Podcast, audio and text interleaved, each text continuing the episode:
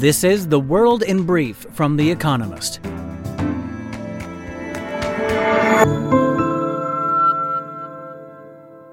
Our top stories.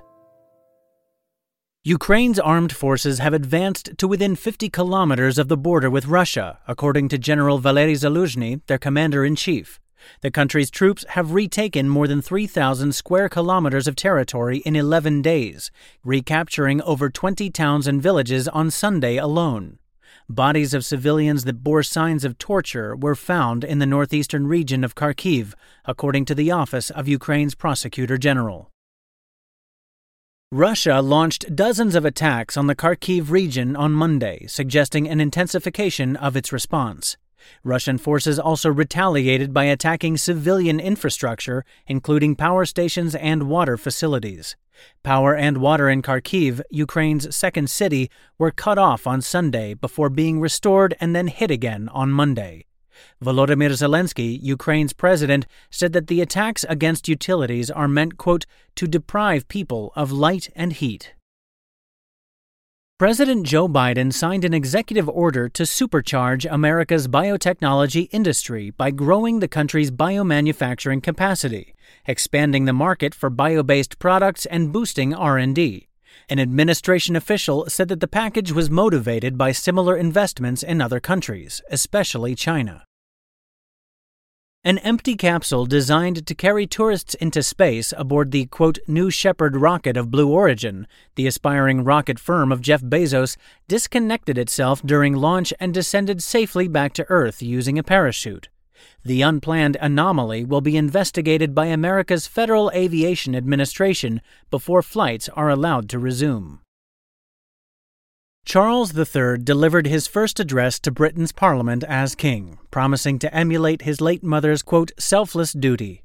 The coffin bearing Queen Elizabeth II was taken to Edinburgh. On Tuesday, it will be flown to London to lie in state at Westminster Hall for 4 days. The funeral will take place on September 19th. Sweden's general election remained too close to call after nearly all voting stations reported their results. The far-right opposition bloc seemed to have won a narrow victory over the country's left-wing parties, but the balance could still swing back as some early votes, as well as those from abroad, are counted, with a final result not expected before Wednesday. Britain's economy grew more slowly than expected in July. GDP increased by 0.2% in July, less than the median forecast of 0.4%. Growth was stagnant over the 3 months to July compared to the previous 3 months. Consumer and business activity has been dampened by soaring inflation. And fact of the day, 108,000. The number of barrels of oil stolen each day by thieves in Nigeria.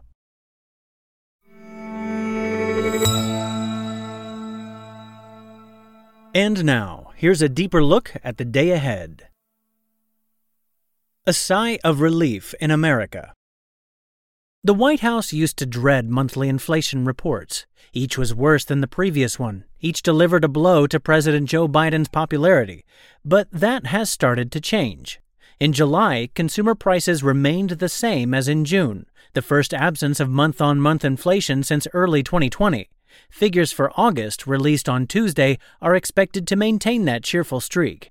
Receding inflation has boosted Mr. Biden's approval ratings ahead of November's midterm elections. Even Republicans are toning down their criticism of his record. But economists will be harsher. The main reason for America's subdued inflation is a steep fall in oil prices. Strip out volatile energy and food costs, and core inflation is expected to have risen by about 0.4% last month. That is not low enough to prove that inflation is fading.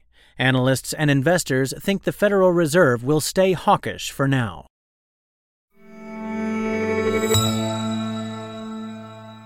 The mood in Moscow has shifted. In recent days, Russian forces have suffered their most serious reverse in Ukraine since they gave up their quest for Kyiv in March. Ukraine's liberation of at least 3,000 square kilometers has scuppered Russia's hopes of controlling the whole of Donbass, a contested region in the country's east as well as other parts of Ukraine. As Ukrainians and their allies rejoice, faces on Russian television are crestfallen. Generals and state media offer a euphemism that troops are, quote, regrouping. The foreign minister, Sergei Lavrov, has spoken of negotiations, but Russia's president, Vladimir Putin, has been silent on the extraordinary developments. On Saturday, as his troops retreated in Ukraine, he was opening a Ferris wheel in a Moscow park. Mr. Putin is under pressure at home as well as on the battlefield. Pro-Russian military bloggers are livid. Nationalists are calling for strategic changes, including general conscription, but sending more reluctant, poorly trained soldiers to face powerful American weapons would hardly be popular. Meanwhile, despite the surprising resilience of the Russian economy, the West's sanctions are hurting the country's elite. Mr. Putin is far from losing the war, but his battles are becoming fiercer.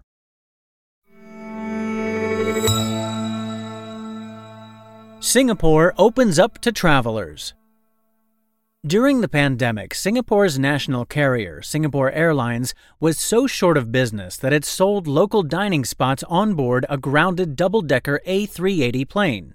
Between 2019 and 2021, passenger numbers at Changi Airport, the main air hub, plunged by 96%.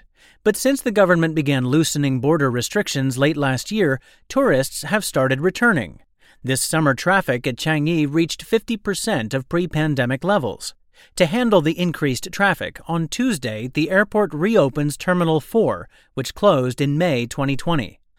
Singapore's reopening contrasts with ongoing travel restrictions in its Asian city rival, Hong Kong, where passenger numbers stand at about 5% pre-pandemic levels.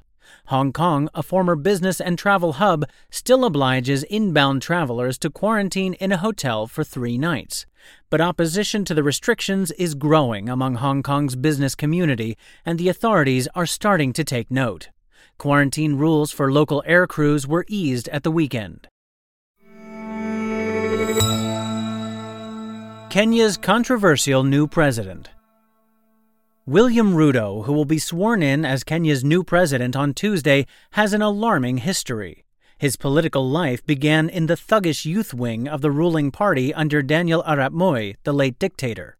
After a disputed election in 2007, the International Criminal Court accused Mr. Ruto of orchestrating ethnic violence.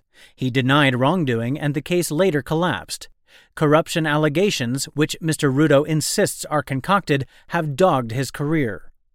Mr. Ruto campaigned for the presidency with a populist anti-establishment message, but he vows to rule democratically. Significantly, he has promised to bolster the independence of the criminal justice system from the government by granting Parliament the power to approve independent budgets for the judiciary and police. If Mr. Ruto delivers on this point, liberal critics may be assuaged, at least for a while. Yet tougher challenges lie ahead. Mr. Ruto won the election promising to champion the interests of the poor, but high inflation and Kenya's debt-distressed economy will not be easily tamed.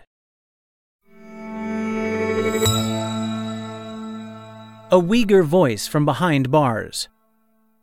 A nameless Uyghur man walks around Urumqi, the capital of Xinjiang, in search of a place to stay. At every turn, he is met with vitriol and condescension. The Backstreets, a Uyghur novel published in English on Tuesday, is a biting portrait of what it is like to become a second-class citizen in your own homeland. Its story reflects the life of the man who wrote it. Perhat Tursun, a novelist and poet known for challenging Uyghur social norms, finished The Backstreets in 2006. His writing later earned him a 16-year prison sentence as he became one of the countless Uyghur intellectuals detained by the Chinese state. Darren Byler, an American anthropologist and one of the book's 2 translators, discovered the text on an internet forum. Working with a Uyghur man credited only as anonymous, Mr. Byler finished his translation in 2015. Since then, the anonymous translator has also been detained. The Backstreets has been critically acclaimed, but neither its author nor its Uyghur translator will hear that praise.